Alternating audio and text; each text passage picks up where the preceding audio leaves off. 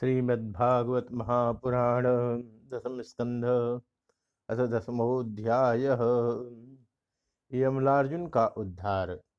राजवाच, कथ्यतां भगवन्ने तत्तयो सापस्य कारणम् यत्तद्विगर्हितं कर्म, येन वा देवर्षे स्तमः। राजा परीक्षित ने पूछा, भगवान, आप कृपया यह बताइए कि नलकुबर और मणिग्रीव को श्राप क्यों मिला? उन्होंने ऐसा कौन सा निंदित कर्म किया था, जिसके कारण परम शांत देवर्षि नारद जी को भी क्रोध आ गया? श्री शुकवाच। रुद्रस्यानुचरो भूत्वा सुदृप्त धनदात्मजौ। कैलासोपवने रम्ये मन्दाकिन्यां मधुत्कटौ वारुणिं मदिरां पीत्वा मदाघूर्णितलोचनौ। स्त्रीजनैरनुगायद्भ्ये चरेतु पुष्पिते वने। श्री सुखदेव जी ने कहा, परीक्षित, नलकुबर और मणिग्रीव, ये दोनों एक तो धनाध्यक्ष कुबेर के लाडले लड़के थे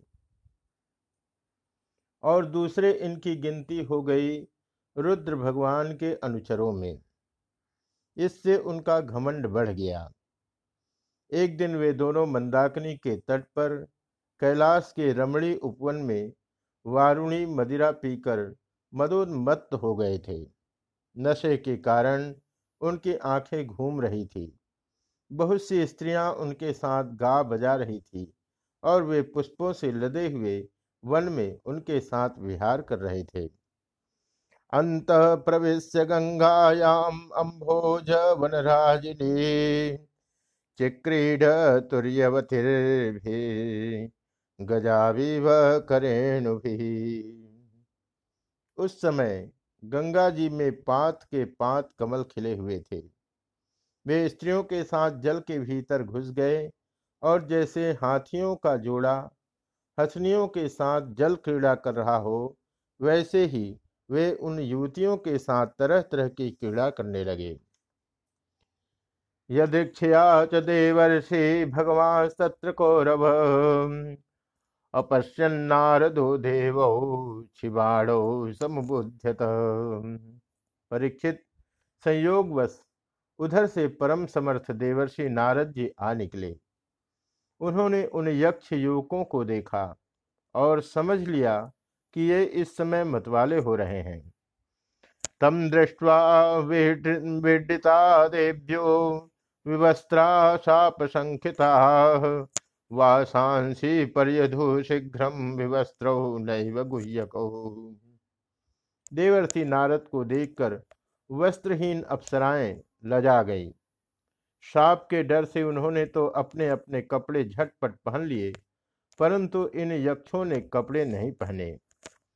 तौ दृष्ट्वा मदिरा मत्तौ श्रीमदान्धौ सुरात्मजौ तयोरनुग्रहार्थाय शापम दास्यनिदम जगौ।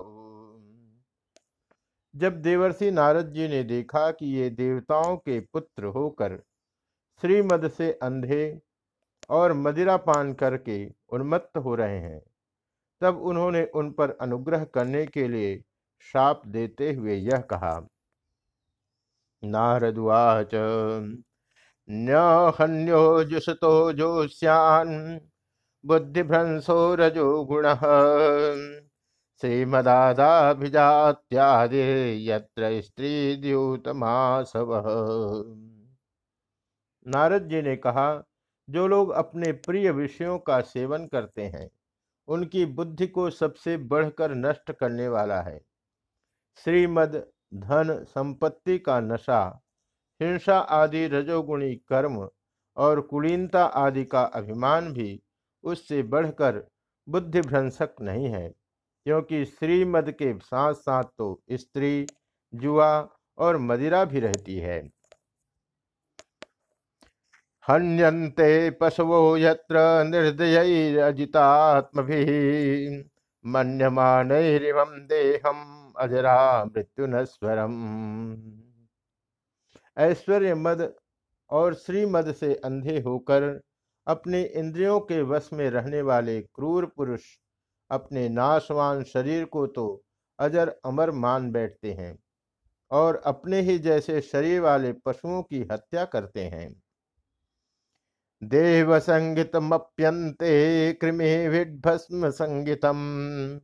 भूत तत्कृते स्वार्थम किम वेद निर्यो यत। जिस शरीर को भूदेव, नरदेव, देव आदि नामों से पुकारते हैं, उसके अंत में क्या गति होगी? उसमें कीड़े पड़ जाएँगे, पक्षी खाकर उसे विष्ठा बना देंगे, या वह जलकर राख का ढेर बन जाएगा। उसी शरीर के लिए प्राणियों से द्रोह करने में मनुष्य अपना कौन सा स्वार्थ समझता है? ऐसा करने से तो उसे नरक की ही प्राप्ति होगी। देह किमन्न धातु स्वम निषेतुर्मातुरेव च। मातु पितुर्वा बलिन क्रेतुरग्ने सुनो पिवा बतलाओ तो सही, यह शरीर किसकी संपत्ति है? अन्न देकर पालने वाले की है या गर्भाधान करने वाले पिता की? यह शरीर उसे नौ महीने पेट में रखने वाली माता का है अथवा माता को भी पैदा करने वाले नाना का? जो बलवान पुरुष बलपूर्वक इससे काम करा लेता है, उसका है अथवा दाम देकर खरीद लेने वाले का? चिता की जिस धधकती आग में यह जल जाएगा, उसका है अथवा जो कुत्ते श्यार इसको चीथ चीथ कर खा जाने की आशा लगाए बैठे हैं उनका। एवं साधारणम देहम अव्यक्त प्रभुवाप्ययम को विद्वान आत्मसात कृत्वा हंति जंतु नृते सतः। यह शरीर एक साधारण सी वस्तु है। प्रकृति से पैदा होता है और उसी में समा जाता है। ऐसी स्थिति में मूर्ख पशुओं के सिवा और ऐसा कौन बुद्धिमान है जो अप, इसको अपना आत्मा मानकर दूसरों को कष्ट पहुंचाएगा उनके प्राण लेगा। असत श्रीमदांधस्य दारिद्र्यम परमंजनम आत्मौपम्येन भूतानि दरिद्र परमिक्षते। यह शरीर एक साधारण सी वस्तु है। प्रकृति से पैदा होता है और उसी में समा जाता है।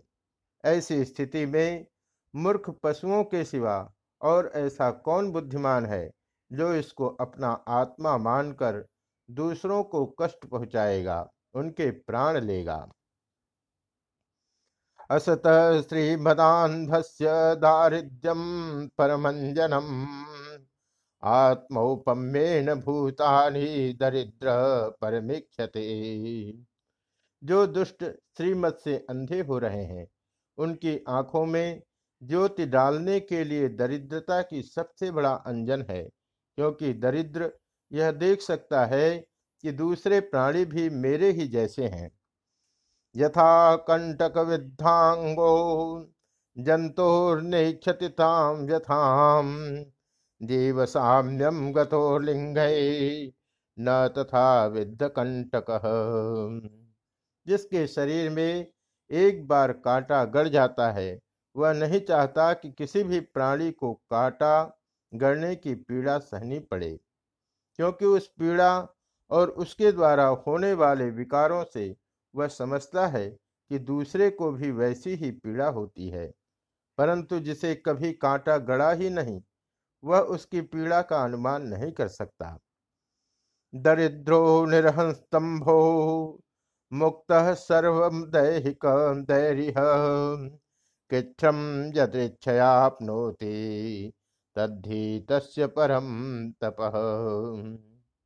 दरिद्र में घमंड और हेकड़ी नहीं होती, वह सब तरह के मदों से बचा रहता है, बल्कि दैवश उसे जो कष्ट उठाना पड़ता है वह उसके लिए एक बहुत बड़ी तपस्या भी है। नित्यम क्षुच्छामदेहस्य दरिद्रस्यान्न कांक्षुण इंद्रियाण्यनुशुष्यन्ति हिंसा पे विनिवर्तते। जिसे प्रतिदिन भोजन के लिए अन्न जुटाना पड़ता है, भूख से जिसकी शरीर दुबला पतला हो गया है, उस दरिद्र की इंद्रियाँ भी अधिक विषय नहीं भोगना चाहती। सुख जाती है और फिर वह अपने भोगों के लिए दूसरे प्राणियों को सताता नहीं, उनकी हिंसा नहीं करता। दरिद्रस्यैव युज्यन्ते साधव समदर्शिन सद्भि छिणोति तम वर्षम तद आराध्य शोध्यते। यद्यपि साधु पुरुष समदर्शी होते हैं फिर भी उनका समागम दरिद्र के लिए ही सुलभ है, क्योंकि उसके भोग तो पहले से ही छुटे हुए हैं।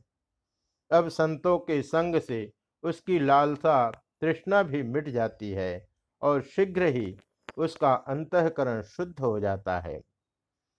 साधूनाम समचित्ता मुकुंद चरणेषिणाम उपेक्ष किम धनस्तंभ असद्भीर सदाश्रय जिन महात्माओं के चित्त में सबके लिए समता है, जो केवल भगवान के चरणार बिंदों का मकरंद रस पीने के लिए सदा उत्सुक रहते हैं, उन्हें दुर्गुणों के खजाने अथवा दुराचारियों की जीविका चलाने वाले और धन के मद से मत वाले दुष्टों की क्या आवश्यकता है?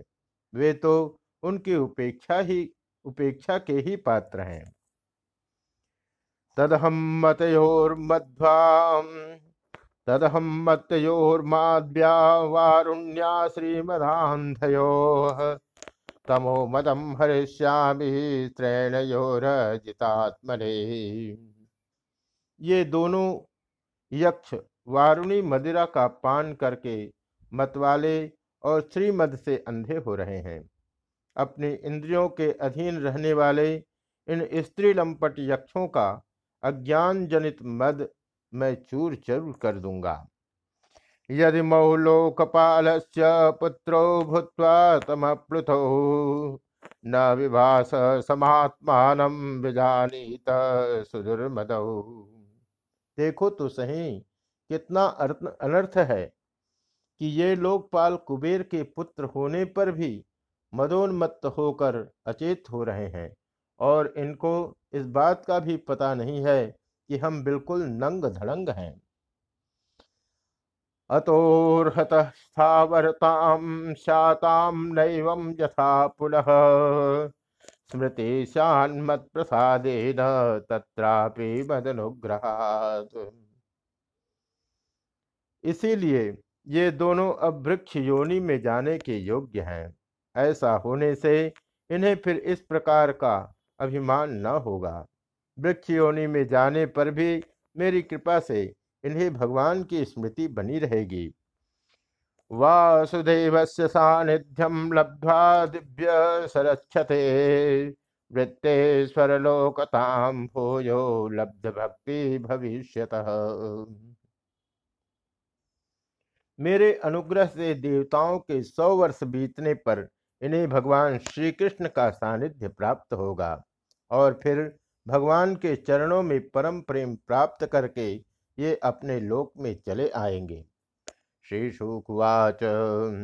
एव मुक्त सदेवर्षि गतो नारायणाश्रम नलको बर्मणि ग्रीवाम। आवास तुर्यमलार्जुन। श्री सुखदेव जी कहते हैं देवर्षि नारद इस प्रकार कहकर भगवान नर नारायण के आश्रम में चले गए। नलकूबर और मणिग्रीव ये दोनों एक ही साथ अर्जुन वृक्ष होकर यमलार्जुन नाम से प्रसिद्ध हुए। ऋषेर्भागवत मुख्य सत्यम कर तुम बचो हरि। जगाम यत्रास्ताम यमलार्जुन। भगवान श्री कृष्ण ने अपने परम प्रेमी भक्त देवर्षि नारद जी की बात सत्य करने के लिए धीरे धीरे उखल घसीटते हुए उस ओर प्रस्थान किया, जिधर यमलार्जुन वृक्ष थे। देवर्षि में प्रियतमो, यदमौ धनदात्मजौ, तत्तथा साधयिष्यामि यदगीतन महात्मना भगवान ने सोचा कि देवर्षि नारद मेरे अत्यंत प्यारे हैं और ये दोनों भी मेरे भक्त कुबेर के लड़के हैं। इसलिए महात्मा नारद ने जो कुछ कहा है, उसे मैं ठीक उसी रूप में पूरा करूँगा। इत्यंतरेणार्जुनयो कृष्णस्तु यमयोर्जयो आत्मनिर्वेश मात्रेण मूलकुलम यह विचार करके भगवान श्री कृष्ण दोनों वृक्षों के बीच में घुस गए। वे तो दूसरी ओर निकल गए, परंतु उखल टेढ़ा होकर अटक गया। बालेन निष्कर्षयतान्वगूलूखलम तद। दामोदरे न दामोदरेण तरसोत्कलितांग्रिबंधौ निस्पेततो परम विक्रमितातिवेप कंध प्रवाल विटपो कृतचंड शब्दो दामोदर भगवान श्री कृष्ण की कमर में रस्सी कसी हुई थी। उन्होंने अपने पीछे लुढ़कते हुए उखल को ज्यो ही तनिक ज़ोर से खींचा, त्यों ही पेड़ों की सारी जड़ें उखड़ गई। समस्त बल विक्रम के केंद्र भगवान का तनिक सा ज़ोर लगते ही पेड़ों के तने, शाखाएँ छोटी छोटी डालियाँ और एक एक पत्ते काँप उठे और वे दोनों बड़े ज़ोर से तड़तड़ाते हुए पृथ्वी पर गिर पड़े। तत्र श्रिया परमया ककुभ स्फुरन्तौ सिद्धावुपेत्य कुजयोरिव जातवेदाः। कृष्णं प्रणम्य शिरसाखिलोकनाथं बद्धाञ्जलि विरजसा विदमूचतु स्म। उन दोनों वृक्षों में से अग्नि के समान तेजस्वी दो सिद्ध पुरुष निकले। उनके चमचमाते हुए सौंदर्य से दिशाएँ दमक उठी। उन्होंने संपूर्ण लोकों के स्वामी भगवान श्री कृष्ण के पास आकर उनके चरणों में सिर रखकर प्रणाम किया। और हाथ जोड़कर शुद्ध हृदय से वे उनकी इस प्रकार स्तुति करने लगे। कृष्ण कृष्ण महायोगी तमाद्य पुरुष पर। व्यक्ताद्यक्तमिदम रूपम ते ब्राह्मणा विदु। उन्होंने कहा, सच्चिदानंद स्वरूप, सबको अपनी ओर आकर्षित करने वाले परम योगेश्वर श्री कृष्ण, आप प्रकृति से अतीत स्वयं पुरुषोत्तम हैं। वेदज्ञ ब्राह्मण यह बात जानते हैं कि यह व्यक्त और अव्यक्त संपूर्ण जगत आपका ही रूप है। तमेक सर्वभूतानाम देहात्मेन्द्रियेश्वर तमेव कालो भगवान विष्णुरव्यश्वर। आप ही समस्त प्राणियों के शरीर, प्राण, अंतकरण और इंद्रियों के स्वामी हैं तथा आप ही सर्वशक्तिमान, काल सर्वव्यापक एवं अविनाशी ईश्वर हैं। तम महान प्रकृति सूक्ष्म रज सत्व तमोमयी तमेव पुरुषोध्यक्ष सर्वक्षेत्र विकार आप ही महत्त्व और वह प्रकृति है जो अत्यंत सूक्ष्म एवं सत्वगुण, रजोगुण और तमोगुण रूप हैं। आप ही समस्त स्थूल और सूक्ष्म शरीरों के कर्म, भाव, धर्म और सत्ता को जानने वाले सबके साक्षी परमात्मा हैं। गृहमाणे समग्राशो विकार ही प्राकृत गुण, कौन विहार विहारहति विज्ञातुम प्राक सद्धम गुण समृत वृत्तियों से ग्रहण किए जाने वाले प्रकृति के गुणों और विकारों के द्वारा आप पकड़ में नहीं आ सकते। स्थूल और सूक्ष्म शरीर के आवरण से ढका हुआ ऐसा कौन सा पुरुष है जो आपको जान सके?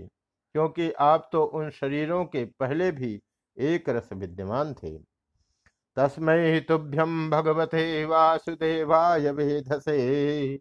आत्मद्योत गुणैच्छन्नम अहिंदे ब्रह्मणे नमः। समस्त प्रपंच के विधाता भगवान वासुदेव को हम नमस्कार करते हैं। प्रभु, आपके द्वारा प्रकाशित होने वाले गुणों से ही आपने अपनी महिमा छिपा रखी है। पर ब्रह्म स्वरूप श्री कृष्ण हम आपको नमस्कार करते हैं। यस्यावतारा ज्ञायन्ते शरीरे स्वशरीरिण अतुल्यातिशय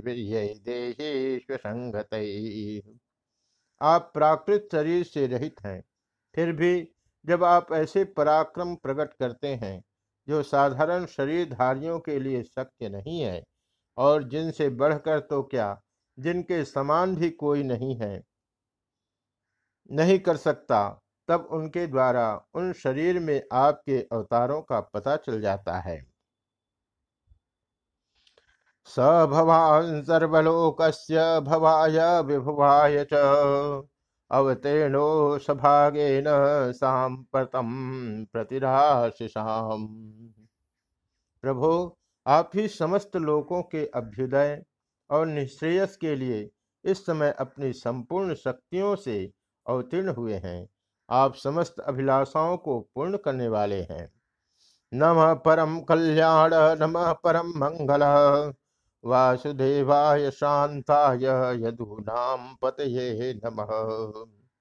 परम कल्याण साध्य स्वरूप, आपको नमस्कार है। परम मंगल साधन स्वरूप, आपको नमस्कार है। परम शांत, सबके हृदय में विहार करने वाले यदुवंश शिरोमणि श्री कृष्ण को नमस्कार है। अनुजानी नौ भूमन, तवानुचर किंकरो दर्शनम नो भगवत ऋषिराशीदनुग्रहात अनंत, हम आपके दासानुदास हैं। आप यह स्वीकार कीजिए, देवर्षि भगवान नारद के परम अनुग्रह से ही हम अपराधियों को आपका दर्शन प्राप्त हुआ है। वाणी गुणानुकथने श्रवण कथायाम हस्तौ च कर्म सुमनस्तव पादयोर्न स्मृत्याम शिस्तव निवास जगत प्रणामे, दृष्टि सताम दर्शनेस्तु भवतनूनाम प्रभु, हमारी वाणी आपके मंगलमय गुणों का वर्णन करती रहे। हमारे कान आपकी रसमयी कथा में लगे रहे। हमारे हाथ आपकी सेवा में और मन आपके चरण कमलों की स्मृति में रम जाए। यह संपूर्ण जगत आपका निवास स्थान है। हमारा मस्तक सबके सामने झुका रहे। संत आपके प्रत्यक्ष शरीर हैं। हमारी आँखें उनके दर्शन करती रहे। श्री शुकुवाच इत्थम संकीर्तितस्ताभ्याम भगवान गोकुलेश्वर। दामना चोलू खले बद्ध प्रसन्ना गुह्यक। श्री सुखदेव जी कहते हैं, सौंदर्य माधुर्य निधि। गोकुलेश्वर श्री कृष्ण ने नलकूबर और मणिग्रीव के इस प्रकार स्तुति करने पर रस्सी से उखल में बंधे बंधे ही हँसते हुए उसने कहा श्री भगवान वाच। ज्ञातम मम पुरैवैत दृशेणाम करुणात्मना। यच्छ्री मदांधयोर्वाग्भे विभ्रंसोनुग्रह कृतः श्री भगवान ने कहा, तुम लोग श्रीमद से अंधे हो रहे थे। मैं पहले से ही यह बात जानता था कि परम कारुणिक देवर्षि नारद ने श्राप देकर तुम्हारा ऐश्वर्य नष्ट कर दिया तथा इस प्रकार तुम्हारे ऊपर कृपा की है। साधूनाम समचित्तानाम सुतराम मत्कृतात्मनाम दर्शनांडो भवेद बंध पुष्णोक्षो सवितुर यथा जिनकी बुद्धि समदर्शनी है और हृदय पूर्ण रूप से मेरे प्रति समर्पित है, उन साधु पुरुषों के दर्शन से बंधन होना ठीक वैसे ही संभव नहीं है, जैसे सूर्योदय होने पर मनुष्य के नेत्रों के सामने अंधकार का होना। तद्गछतम मत परमौ नलकुबर साधनम संजातो मय भावो वामीप्सित परमो भव। इसलिए नलकुबर और मणिग्रीव, तुम लोग मेरे परायण होकर अपने अपने घर जाओ। तुम लोगों को संसार चक्र से छुड़ाने वाले अनन्य भक्ति भाव की जो तुम्हें अभिष्ट है, प्राप्ति हो गई है। श्री श्रीशुकुवाच इत्युक्तौ तौ परिक्रम्य प्रणम्य च पुनः पुनः बद्धोलूखलमामन्त्य जगमतुर्जसमुत्तराम। श्री सुखदेव जी कहते हैं, जब भगवान ने इस प्रकार कहा, तब उन दोनों ने उनकी परिक्रमा की और बार बार प्रणाम किया। इसके बाद उखल में बंधे हुए सर्वेश्वर की आज्ञा प्राप्त करके उन लोगों ने उत्तर दिशा की यात्रा की। इति श्रीमद्भागवते महापुराणे पारमश्याम सहितायाम। दशम स्कंधे पूर्वाधे नारद शापो नाम दशमोध्याय